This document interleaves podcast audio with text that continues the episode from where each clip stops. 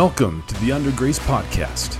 This podcast covers everything of how Jesus Christ, Yeshua, God, or Jehovah relates to us. God represents all things holy, pure, righteous, just, praiseworthy. The list goes on and on. Every human is a sinner. Romans 3:23 says, "For all have sinned and fall short of the glory of God." However, the story doesn't end there.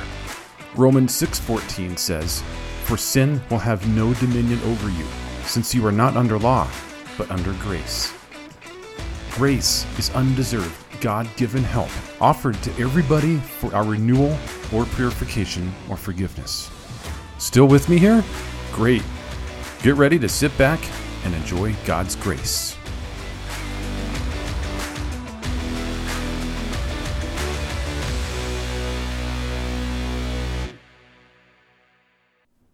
Welcome to another episode of the Under Grace podcast. I recorded another podcast called Why Sex Outside of Marriage is Wrong. This one is kind of a sequel to that one. So, if you need to get caught up, listen to that one first. These episodes might cause some controversy among you guys.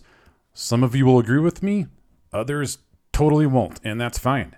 Just listen to what I have to say, and I would love to hear some suggestions and comments about this. Let's jump into this.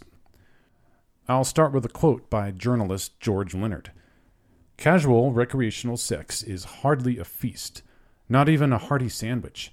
It is a diet of fast food served in plastic containers. Life's feast is available only to those who are willing and able to engage life on a deeply personal level, giving all, holding nothing back. This episode is called Cohabitation. Should we move in together? What is cohabiting?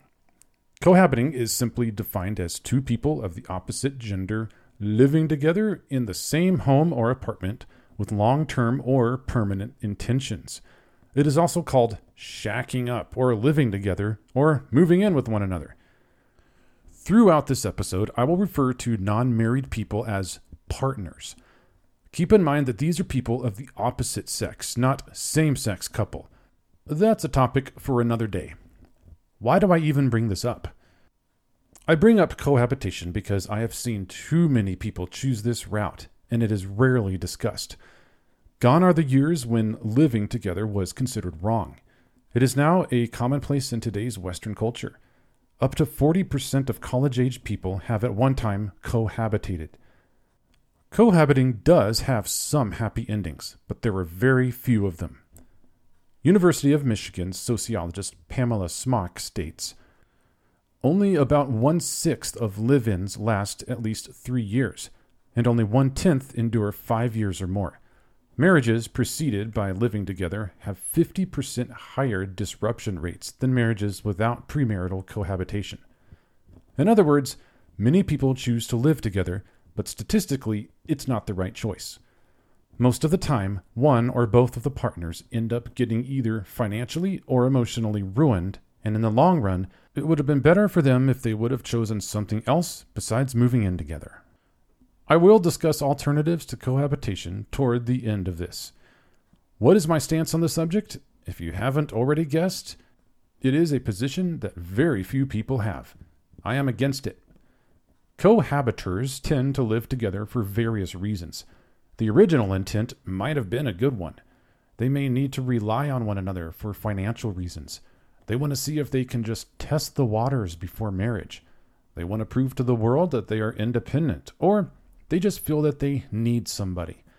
All these reasons are natural, and there's nothing wrong with feeling that way. However, cohabiting is the wrong solution. During a cohabiting situation, Sometimes the partners end up sexually intimate. This also brings in the moral question Is it wrong to have sex outside of marriage? Like I said, refer to my episode, Why Sex Outside of Marriage is Wrong.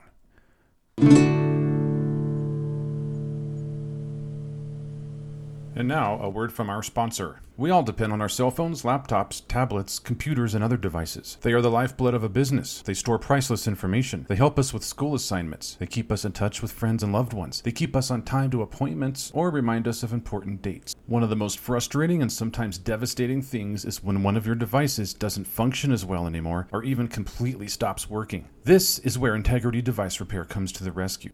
Integrity Device Repair is a concierge device repair company that can set up and fix your smartphone, tablet, Mac or PC, smartwatch, gaming console, or music player and help you master it. They can help in selected stores or over the phone. Their down to earth and professional technicians will physically meet you anywhere in the state of Colorado, whether it be where you work or live. Pick a location and they'll be there, rain, snow, or shine. Are you outside of Colorado? No problem. Simply mail your device in and Integrity Device Repair will take care of it cracked screens, water damage, speaker issues, no signal, device rebuilds, or battery issues. No job is too difficult for Integrity Device Repair. Do you need a new case for your cell phone, a flash drive, a Bluetooth headset, the latest laptop or cellular device? Integrity Device Repair offers competitive prices for all these as well. Contact Integrity Device Repair at idrtech.us. That's idrtech.us. They have the highest ratings on Google and many satisfied customer testimonial. As a promotional opportunity, exclusively for listeners of this podcast, enter the word UNDRGRCE in all caps into the message section under customer support and receive a 10% discount on your purchase. Try Integrity Device Repair, and they will live up to their honest reputation with their fair pricing and flexible schedule. Integrity Device Repair. They can fix it almost as fast as you can break it.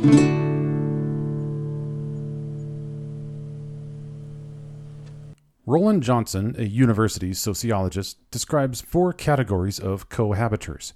The large majority of cohabiting relationships he finds are among college age individuals. Johnson's cohabiting groups are Linus Blanket, emancipation, convenience and testing relationships. The following is a brief description of each. Number one, the Linus Blanket relationship. This type of cohabiting relationship is founded on the overwhelming need to be involved with somebody. The desire to be loved is so vast and strong that many will settle for whoever is out there rather than choosing someone they're compatible with. The person seeking a Linus blanket relationship can be either male or female, but more often it is female. This person needs to feel the security of being loved and cared for and will accept almost anyone. When there is conflict, they often give in rather than stand up for themselves. This turns into compromise, which later evolves into control by the other partner. This can lead to emotional and even physical abuse. There is great fear of this relationship ending. They might feel trapped or as if they are running a vicious cycle. In cohabiting, the end comes when one walks out. This leaves the remaining person as feeling lost, abused, and used. They are often left in an extreme state of rejection, depression, and loss of self esteem. Number two, the emancipation relationship. This type of cohabiting relationship occurs when the person wants to prove to their peers or their parents that they are free to make their own choices and are not bound by limitations. The emancipation relationship is not one which encourages the couple to work through communication skills or conflict resolution. It is not a relationship that encourages the development toward a marriage. It is usually just a protest to the world that says, I can. The relationship between the cohabitors is, however, not the reason for living together. There is no foundation for the partners to stand on. It is a weak excuse to cohabitate, and more often than not, the two cohabitors break up not too long into their relationship.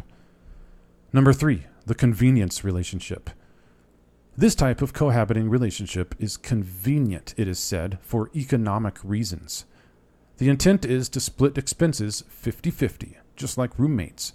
It's cheaper for two to live together and contribute, right? However, Economical advantages shouldn't solely determine whether something is morally right or wrong. Since the majority of cohabiting relationships are short lived, and economics is obviously not an overwhelming hindrance, then why allow it to become a controlling factor from the start? Since sexual intimacy often happens between two cohabitors, the moral questions should instead be what is my sexuality worth? And will I save myself for my hopefully lifelong spouse? However, studies have found that in a convenience relationship, the woman ends up supporting the man. They contribute to more than 70% of the income. The burden placed on the woman's expenses thus nullifies the reason for a convenience. Because cohabitating relationships are usually college aged people, the woman ends up working more to pick up the slack. This consequently affects her studies by having to pay less attention to school and more attention to her job. Some men really do give our whole gender a bad name, don't they? The same can be said about women, but that's for another story. The partner's beginning intentions might be noble. They probably originally planned for an impartial type of housekeeping where both of them will do equal work and contribute evenly.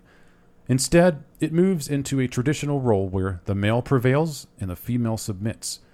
Of course, this is ideal for the man. The woman finds herself doing general housework like cooking, cleaning, doing laundry, or running errands. The male might mean well at first, but usually he reverts back to the stereotypical model portrayed by too many men in today's culture.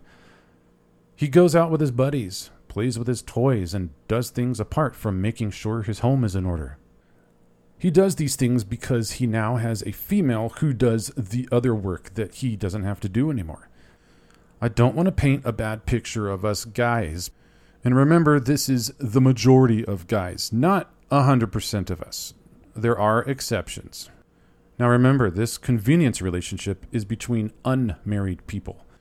If the two were married, things would be a lot different, and there would be a lot more motivation to make things work.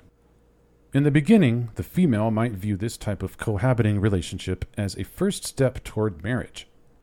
However, the man might see it much differently. This is where the difference between men and women really presents itself. The man might view this relationship more as a sexual opportunity instead of a long term commitment. Plain and simple, this relationship is convenient. It ends up being very convenient for the man, but not so for the woman. Kevin Leman in Smart Kids, Stupid Choices says, It's kind of like giving someone a million dollars and later finding out you gave it to the wrong person. But now he or she is gone, and so is your money. Gone for good. You don't have it anymore. And the person who should have had it will never get it. Number four, the testing relationship. This type of cohabiting relationship tests the waters before jumping in. You test drive a car before you buy it, so why not do the same with your lifelong relationships? Hmm. you try on a pair of shoes to see if they fit before you buy them, so why wouldn't you do the same thing here before you marry your spouse? When you test drive a car, you don't pack your personal luggage in the trunk, or when you try on a pair of new shoes, you don't want everyone else's foot odor and fungus already in them. You can throw away shoes without hurting anyone, but you can't throw away a person without hurting them and possibly others. A couple who wants to test their relationship before they marry by cohabitating is committed, or they think they're committed to marriage. They want to first see if they are compatible with each other by practicing marriage. They plan to move in together, get married someday, are so in love and so happy. The testing relationship is, however, one of the worst excuses for partners to move in together. The meaning of testing is to discover the relationship's weak points or points of breaking. Because the couple is testing for defects and unsuccessfulness, this puts an extra strain on the relationship. Partners who use testing as an excuse to move in together are doomed for failure because the entire reason behind their cohabitation is to seek out the negative. Usually, when they're looking for something negative, they'll find it. It is also true that the longer the partners cohabitate, the more tolerant they are of divorce. They become used to living in a low committed relationship, and it's hard to shift from that mental pattern.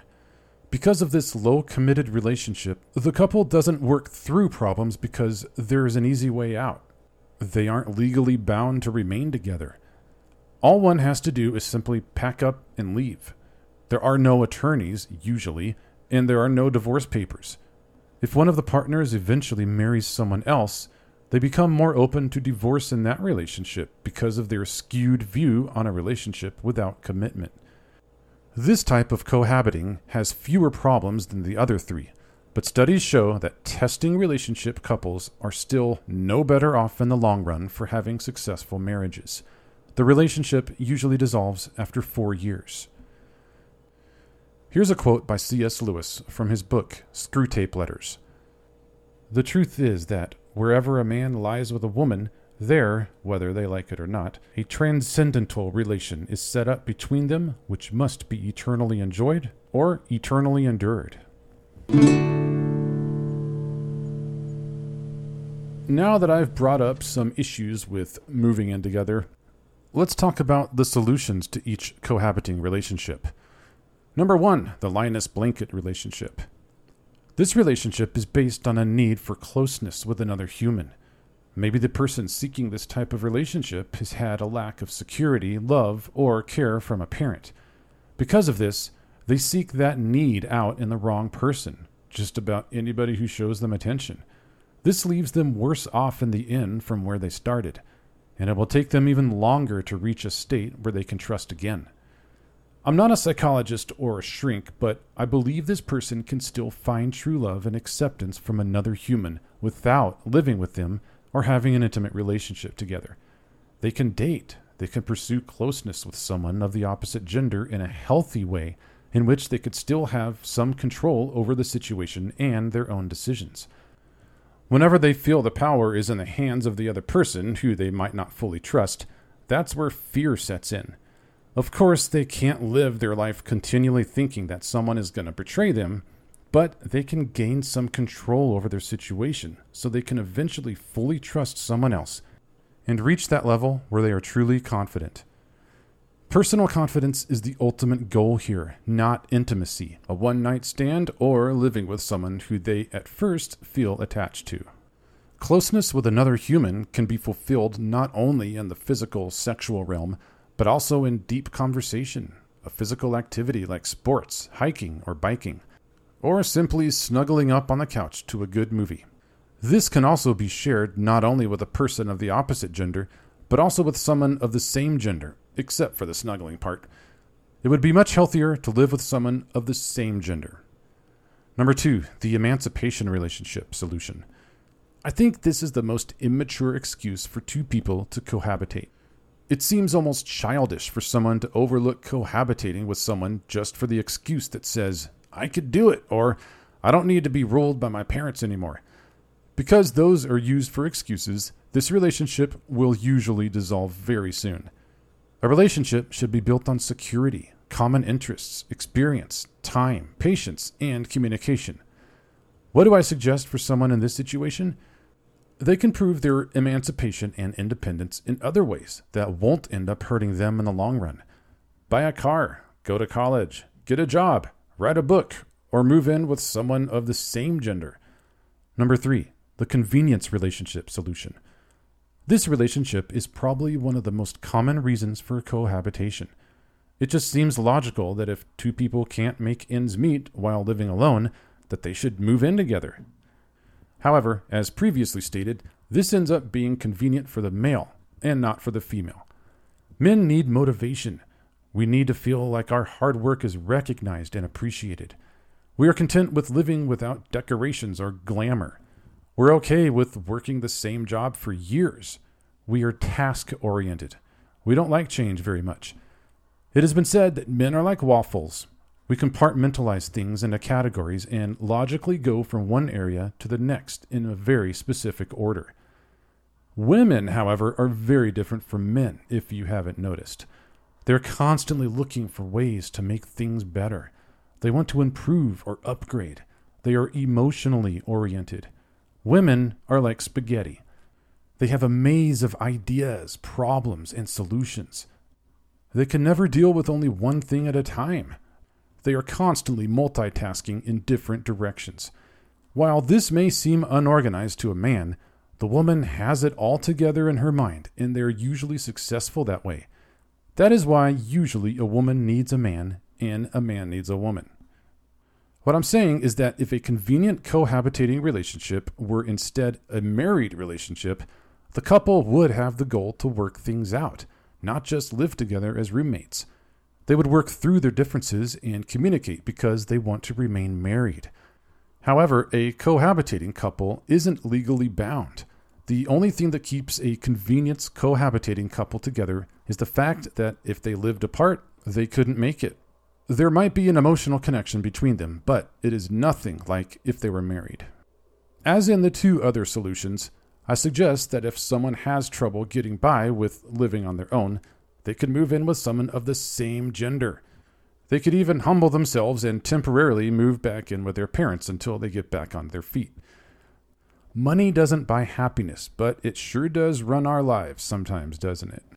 Number four, the solution for the testing relationship. This type of cohabitation is most likely the biggest reason a guy and a gal move in together. Because of today's statistics, 45 to 50% of first marriages end in divorce. They would rather see if they are compatible with one another first before signing on the dotted line, marrying, and possibly becoming among one of the statistics. That's the whole reason for them to enter into this cohabitation, to see if they can fail. That's what divorce is, isn't it? A failed marriage. It is a very dysfunctional way of looking at marriage, however. Marriage is all about faith, right? The man hopes that his woman can respect him, adore him, compliment him, praise him, emotionally support him, birth his children, and keep his house. The woman has faith that her man will love her, lavish her with adoration, treat her like his queen, pursue her, be honest to her, assure her, and provide for her. Faith can turn into trust if the two stick together. However, if the first big decision between the couple is to cohabitate in order to test to see if they could make it by practicing before marriage, that's not faith. It's not trust. It's a big setup for failure. Instead, as I've said before, the first time a couple should live together should be when they are married.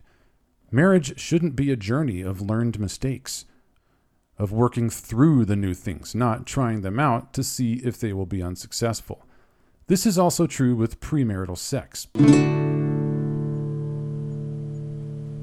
In conclusion, so am I saying that partners are doomed for failure no matter what their reason for cohabitation is? No. There are a few couples out there who have made it. However, cohabitation usually has an unhappy ending. My ex wife and I did not live together before we married, and our divorce had nothing to do with our premarital living arrangements. I remember experiencing so many new things when we were newlyweds.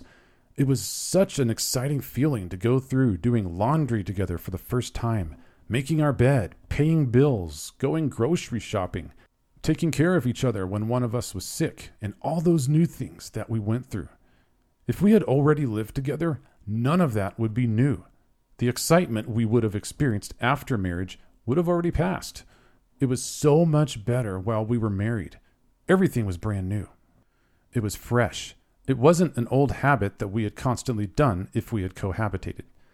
I don't know what it's like to live with someone of the opposite gender before marriage, but I do know what I experienced without cohabitating was such a great encounter. I'll leave you with some statistics of cohabitating. Living together is considered to be more stressful than being married. Just over 50% of first cohabiting couples never get married. In the United States and the United Kingdom, couples who live together are at greater risk for divorce than non cohabiting couples. Couples who live together before marriage tend to divorce early in their marriage. If their marriage lasts seven years, then their risk for divorce is the same as couples who didn't cohabit before marriage. In France and Germany, cohabiting couples have a slightly lower risk of divorce for some reason. And finally, in the US, cohabiting couples taking premarital education courses or counseling are not at a high risk for divorce. Well, thank you so much for listening to this episode of the Under Grace podcast. If you have any questions, ideas for future episodes, or like to drop me a line, please email me at the Under Grace Podcast at gmail.com. You can also find me on Instagram at undergracepodcast and Twitter at UG Podcast 3:16. Now go forth and live your lives under God's never-ending grace.